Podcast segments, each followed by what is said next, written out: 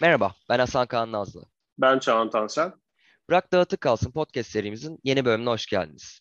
Bu hafta son birkaç gündür süren Amerika'daki e, bir yasa tasarısı ile ilgili gündemde bir haber var. Belli fadlar da yarattı aslında piyasada. E, bu haberin detaylarını size bu hafta aktaracağız. Amacı neydi bu yasa tasarısının, nasıl gelişmeler olduğu ve ne onaylandı? Bunları genel olarak aktaracağız. E, öncelikle Çağan Bey nasılsınız? Buradan başlayalım isterseniz. İyiyim sağ ol. Sen nasılsın? Biraz hastalığın vardı. Birkaç gündür nasıl oldun? Ben deyim teşekkür ederim. Klima ve sıcak bir araya gelince biraz çarptı. Geçmiş olsun tekrar. Seslerimiz, e, benim bir hastalığım yok. Ben biraz daha e, çocuklu e, modda olduğum için kendimizi daha çok koruyoruz. Sen tabii daha gençsin, daha dışarıdasın. ona, ona, ona yoralım artık. E, sana tekrar geçmiş olsun diyelim. E, hava sıcak, gündem de çok sıcak ve klasik bir giriş yapalım. Hani haberlerde olur ya böyle onun gibi ama hani aslında kripto camiasının ya da dünyasının diyelim şeyi sıcaklığı hakikaten kolay kolay geçmiyor. Ee, böyle şey denir ya gün geçmiyor ki işte şu yaşanmasın falan. O tam böyle kripto dünyası için uygun bir ifade aslında. Ee, bu infrastructure bill dedikleri altyapı hizmetlerine dair yasa tasarısı gerçekten çok önemli çeşitli yönlerden. E, buna özel bir bölüm olarak biz de bu yüzden tasarladık. İstersen amacından direkt başlayalım. Neyi amaçlamıştı? Nasıl bir kapsam var? Oradan başlayalım. Yani. Tabii ki e, sizin de dediğiniz üzere bir altyapı e, ya ilişkin bir yasa tasarısı bu. Amerika'daki yapılacak altyapı harcamalarını düzenliyor. Yaklaşık 1 trilyon e, dolar değerinde bir e, proje e, yasa tasarısı. Bu işte altyapı harcamaları, yollar, köprüler, top taşıma vesaire gibi e, yapılacak hizmetlerin e, fonlamasına ilişkin. Aynı zamanda bu fonlamaların e, kaynaklarını da belirten bir yasa tasarısı. İşte bu bir trilyonun nereden geleceğini de ilişkin e, kalem kalem kaynaklar sayılmış. Buradaki en önemli kaynaklardan biri de kripto para vergileri olarak gösterilmiş. E, bu vergilerden yaklaşık 28 milyar dolarlık bir fon elde edilmesi planlanıyor. E, bu arada şundan da bahsedeyim. Yasa tasarısı çok geniş bir yasa tasarısı. 2700 sayfalık. Hı-hı. Gerçekten çok kapsamlı bir yasa evet, tasarısı. Evet. Ben birkaç istersen kategori olarak da seni destekleyeyim orada.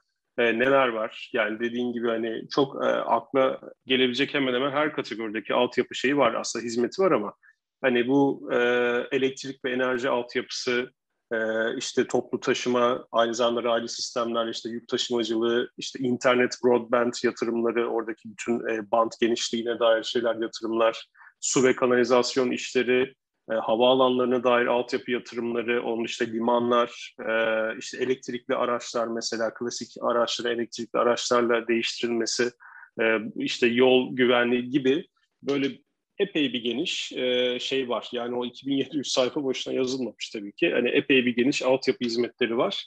E, bunlar içerisinde de e, şöyle tarihi bir yönü var. E, o taraftan girmiş olalım. Kripto paraların işte bu kripto para borsalarının IRS tarafında, Amerika Vergi Dairesi tarafında e, bildirilmesi, belli bir işte 10 bin dolar üzerinin vergilendirilmesi, bildirilme yükümlülüğü gibi şeyler zaten son birkaç senede gelişmiş şeylerdi. Artık bunlar adım adım gelmişti. Ama bir adım daha üstüne koyuyoruz bunların aslında. Bir adım daha öteye götürüyorlar. Şu anda Amerika'da aslında bu pek böyle benim okuduğum, takip ettiğim yorumlarda, haberlerde pek görmedim ben böyle bir e, vurguyu. E, ama ben bunu vurgulamak istiyorum. Bu önemli bir şey çünkü yarın bir gün e, böyle tarihsel gelişim olarak da dönüp okunduğu zaman hani bu tasarı önemli olacak aslında belki o anlamda. İlk defa altyapı e, kategorilerinden biri olarak da aslında kabul edilmiş oluyor kripto para ekosistemi. Yani sen hani şimdi nasıl diyoruz internet, broadband olarak adamlar bir kategori yaratıyorlar orada ve diyor ki 65 milyar dolar internet broadband'e ben yatıracağım bu tarafı geliştirmek için, internet altyapısını, hızını geliştirmek için 65 milyar dolar ayıracağım diyor. Burada bir sürü saydığımız kategorilerden biri olarak da yine kripto para ekosistemini artık görebiliriz. Resmi sistem artık kabul ediyor ve bu yüzden de ben buraya artık buraya özel bir vergi sistemi getireceğim, buradan bir kaynak yaratacağım diyor. Böyle bir yönü de var. Bu önemli. E bir de şöyle bir arka plan bilgisi vereyim aklıma gelmişken. Bu, bu tarafı da önemli görüyorum. Çünkü biz hep hani bu podcast serisinde şunu da aktarmaya çalışıyoruz dinleyicilerimize. E sadece şu oldu, şu bitti gibi böyle bir hani bir güncelleme anlamında haber yorum yapmak istemiyoruz. Yani bu nasıl bir konteks içerisinde oluyor? E, nasıl bir arka planla, bir amaçla, motivasyonla geliyor biraz onları da irdelemek istiyoruz her zaman. Şimdi Joe Biden seçildiği zaman Amerika'da e zaten işte bir buçuk yıldır Covid-19 etkisi yaşanıyor. Amerika'da da çok ciddi zaten tabii ki harcamalar yapıldı bir sürü dünyada, ülkelerde olduğu gibi. E, bir taraftan Trump döneminden gelen ekonomik e, eksi şeyler vardı, yükler de vardı zaten. E, dolayısıyla dedi ki ben bir işte e, Amerika Job Plan adı altında şeyi açıkladı, planını açıkladı. Burada hem altyapı çok önemli bir işlev görecek. Çünkü zaten ciddi de bir altyapı şeyi var. Amerika bir dev. Yani bu altyapı yatırımlarını belli aralıklarla zaten yapmazsa hani şey yapamaz. O pozisyonu zaten e, götüremez dünya içerisinde. Temelde böyle bir ihtiyaç var. Üstüne bir de bütün bu etkileri zaten düşündüğümüz zaman e, işsizliği azaltmak için, e, ekonomiyi canlandırmak için ben böyle bir paketle geleceğim demişti zaten.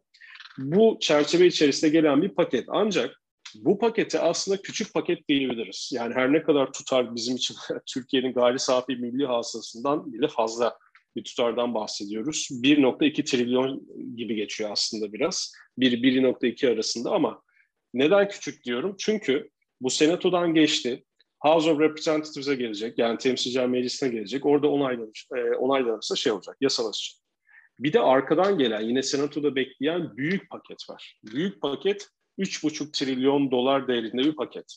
Şimdi bu küçük pakette demokratlar ve cumhuriyetçiler daha bir uzlaştılar. Bir noktaya geldiler. O şekilde senatoda onaylandı. Ama aslında demokratlar şey değil. Yani baktığımız zaman bu paketten memnun değil. Çünkü diyorlar ki bizim esas vaat ettiğimiz ve aynı zamanda hani çözüm olarak zaten gördüğümüz bize fayda sağlayacak olan paket arkada bekleyen büyük paket. O büyük paket e, senatoda oylanacak yine ama küçük paketteki gibi hem cumhuriyetçileri hem demokratların ortak bir pozisyonu olacağı biraz zor görünüyor. Ona cumhuriyetçilerin pek bir desteği yok. Yani Joe Biden mesela bu küçük paket için cumhuriyetçilere zaten şey yaptı, özel bir teşekkür etti. Sağ olun, destek verdiniz. Burada hani çok önemli bir pakette Amerika için. E, iki tarafta iyi çalıştı falan. Ama mesela arkadan gelen büyük pakette pek böyle bir görüntü yok. Ee, ama bir taraftan da demokratlar da diyor ki zaten esas önemli olan o büyük paket vesaire derken böyle tartışmalar var. Dolayısıyla yani biraz bu küçük paketin oylanması temsilciler meclisinde geleceği diyelim o biraz büyük paketteki duruma da bağlı. Çünkü demokratlar esas onu baz alarak bu küçük paketi geçirmek isteyecekler. Amerika içinde böyle bir durumda var. E, dolayısıyla henüz yasa, e, yasalaşmış bir şeyden bahsetmiyoruz. O önemli. Onu dinleyicilerimize aktarmış olalım. Ama çok önemli olduğu için e, kripto para camiası için önemli detayları var. Buna özel bir bölümde hak ediyor tabii ki şu anda. Burada tanımlar önemli. E, tanımlardan çıkan tartışmalar var. E, oraya şimdi gelelim. E, iki tane tanımımız var aslında. Bir dijital varlık, digital asset tanımı var. İkincisi brokerlık, aracılık tanımı var. E, istersen onlarla devam edelim. Ne getiriyor bu tanımlar, ne söylüyor? E, sırayla oradan gidebiliriz. Tabii ki. İlk orijinal metinden okuyayım isterseniz. Digital asset'ı except as otherwise provided by the secretary, the term digital asset means any digital representation of value which is recorded on a cryptographically secured distributed ledger or any similar technology as specified by the secretary şeklinde bir tanım yapmışlar. Yani e, şöyle oluyor, kriptografi ile güvenli bir dağıtık defter teknolojisi ya da bakanlık tarafından belirlenen benzer bir teknoloji üzerine kayıt edilen değerin herhangi bir dijital temsilidir demişler dijital varlığa. Bizim Merkez Bankası yönetmeliğinin hani ilk bizde resmi anlamda o tanım orada gelmişti ya sistemde. Merkez Bankası yönetmeliğinin tanımıyla da biraz karşılaştırmalı daha iyi oturur dinleyiciler açısından da onu da söyleyebiliriz. Ee, şimdi birincisi şu çok güzel bir unsur. Any digital representation of value diyor ya. Yani burada değeri baz alıyor ve bunun herhangi bir dijital hani representation'ı e, şeklinde söylüyor. Bunun üstüne de diyor ki e, kriptografi ile beraber aslında güvenli bir şekilde kayıt edilen ve dağıtık hani defter teknolojisinden bahsediyor. Dolayısıyla üç tane unsur var aslında bu tanım içerisinde. E, değeri baz alıyor esas. Doğrudan şunu demiyor. Bizim yönetmenimizde mesela bir gayrimaddi varlıktır demişti. Bu öyle söylemiyor. Bu daha geniş bir tanımla bence güzel bir şekilde şunu söylüyor herhangi bir aslında değerden bahsediyor. Bu değerin digital, herhangi bir türdeki any digital representation diyor. Recorded on a cryptographically secured, yani kriptografi kullanılarak hani o güvenliği sağlanan bir mecrada record edilen, kaydedilen artı distributed ledger. Yani dağıtık defter teknolojisi. Üç unsuru sayıyor burada. Diğer kısmı söylemiyorum. Or any similar teknoloji falan diye daha genişine diğer kısmını söylemiyorum zaten. Yani bu üç şey önemli bu tanımda.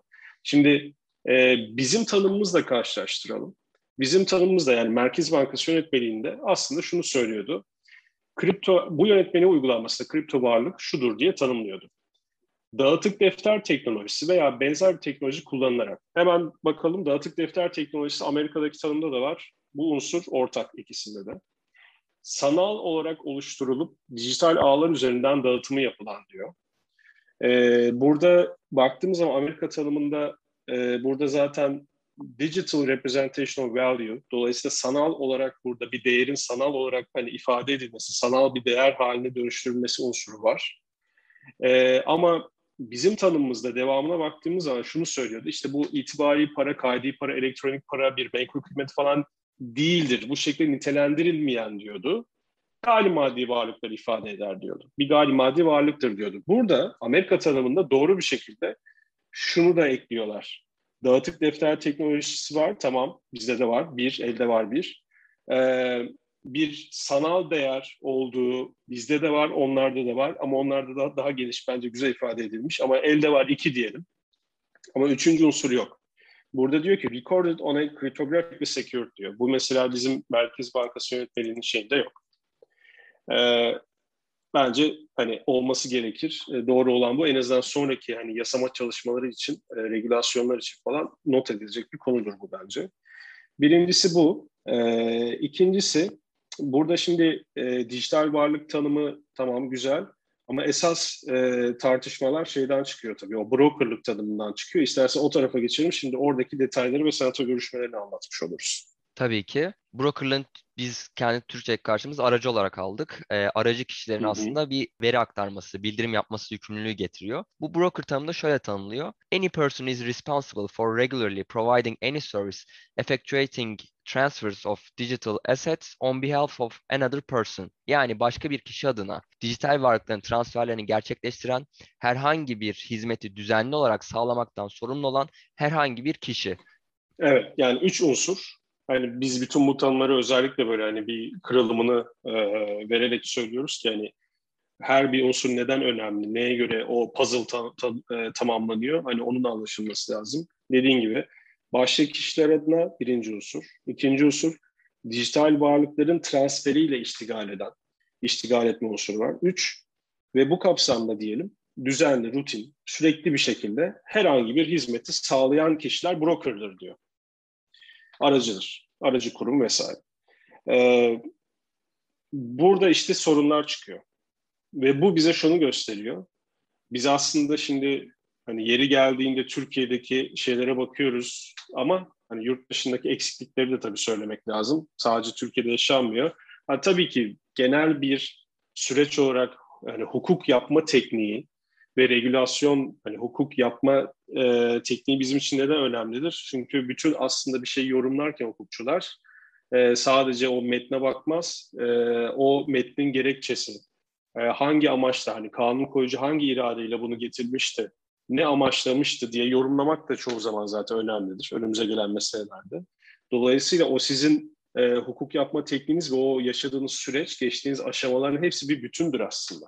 Yani zaten ilk başta mesela şunu bile yeri geldi mi söylersiniz. Zamanında ilk başta böyle bir tasarı gelmişti. Böyle ortaya çıkmıştı. Ama sonrasından zaten şöyle tartışmalar olduğu için şu şu maddeler revize edildi. Şu görüşler alındı. Bunun üzerine bu maddeler böyle değiştirildi. E, dolayısıyla hani o versiyonları düşündüğümüz zaman son olarak bu madde şu şekilde yasalaştı dediğiniz zaman önünüze gelen somut bir projede, bir olayda, bir dava olsun, normal bir proje, danışmanlık projesi olsun vesaire. Hani biz nasıl hareket ediyoruz hukukçu olarak? O zaman diyoruz ki hayır bu maddenin amacı şudur. Bu madde esas bunu amaçladığı için bizim önümüzdeki olayda böyle uygulanmalıdır, böyle yorumlanmalıdır diyoruz. İşte bu açılardan çok önemli. Yani bunlar böyle soyut, e, olsa da olur, olmasa da olur denilecek konular değil. Gerçekten çok önemli şeyler bunlar. Herkesin hakkını, hukukunu etkileyen şeyler. E, dolayısıyla yurt dışında Avrupa Birliği olsun, Amerika olsun tabii ki bize göre yani çok çok daha iyi bir hukuk yapım teknikleri var ve süreçleri de çok daha iyi işletiyorlar. Bunu bir tarafa koymak lazım. Ancak şimdi bu tanım gibi örneklerde de tabii yaşıyoruz ki orası da böyle hani yüzde yüz eksiksiz, mükemmel falan değil tabii ki. Bunu da bir tespit etmek lazım. Çünkü bu kadar önemli bir paketten bahsediyoruz. Çok büyük bütçelerden bahsediyoruz. Yani Amerika ölçeğinde de önemli bütçeler bunlar. E burada e, bu brokerlık tanımının aslında e, bizim Türkiye'de de hep söylediğimiz, önerdiğimiz şekilde işte bu kripto para camiası, ekosistemi diyelim. E, bunun paydaşlarıyla çok da çalışılmadan, çok kafa yorulmadan aslında yapıldığını görüyoruz. Bunda zaten e, çıkan tartışmalarda, senatoda çıkan tartışmalarda, tekliflerde gördük.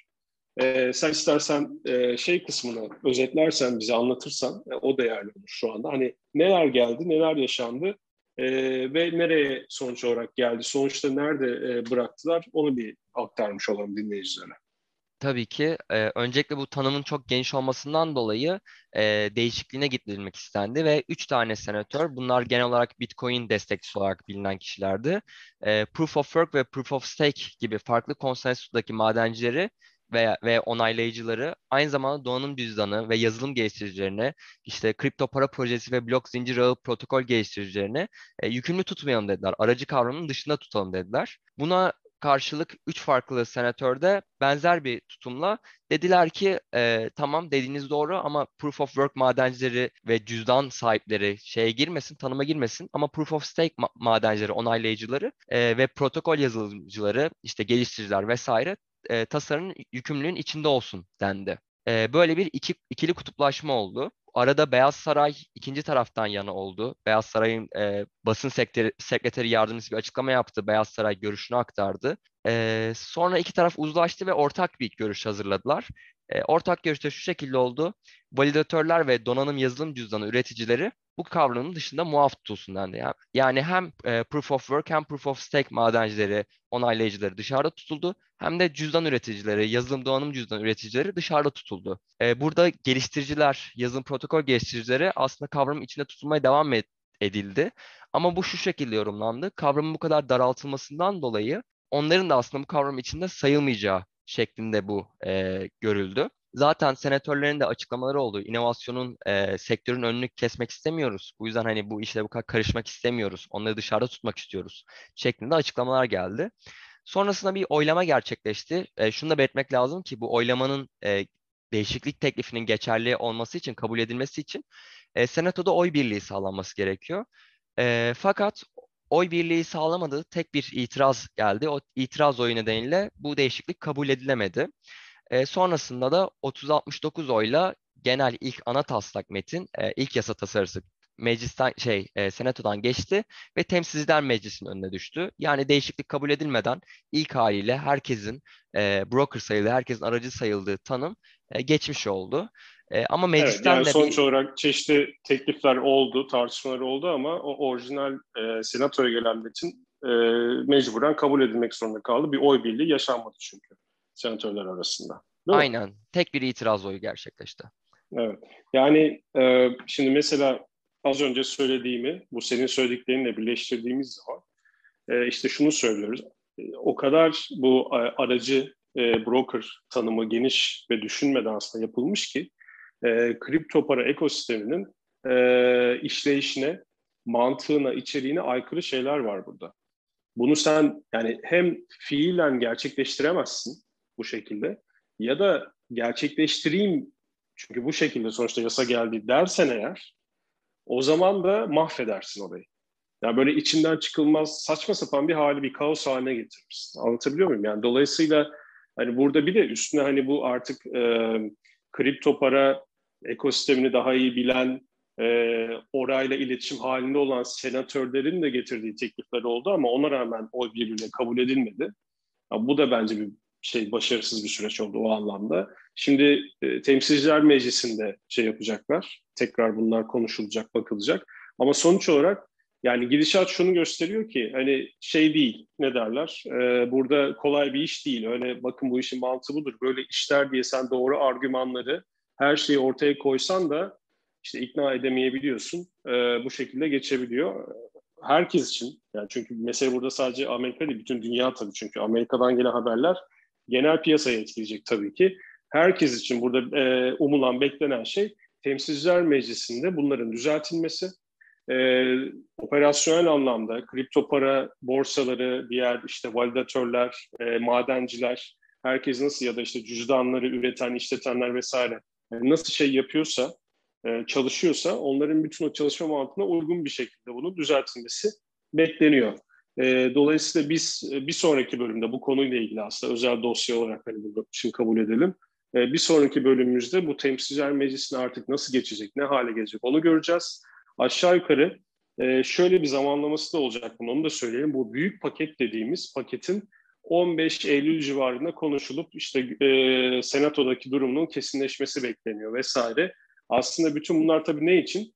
2022 Amerika'nın federal bütçesinin 2022 yılındaki bütçesinin kesinleşmesi için bunlar tabii ki yapılıyor. Bu çalışmaların amacı bu. Ee, ve bunun belli bir süresi var. Ee, o süre içerisinde zaten eğer bu şeyler onaylanırsa yasalaşıp 2022'deki hani bütçe içerisinde bu harcamalar yapılmaya başlanacak. Bu zaten bir yıl içerisinde yapılacak bir harcama değil. Burada hani 8-10 yıllık bağlayıcı şeyler söz konusu. Hani kademe kademe giden bir planlama söz konusu. Ee, ama tabii kripto para özelinde bakacak olursak, paralar üzerinde orada e, etkisini hemen göstermeye başlayacak. Birincisi zaten piyasa ciddi bir dalgalanır.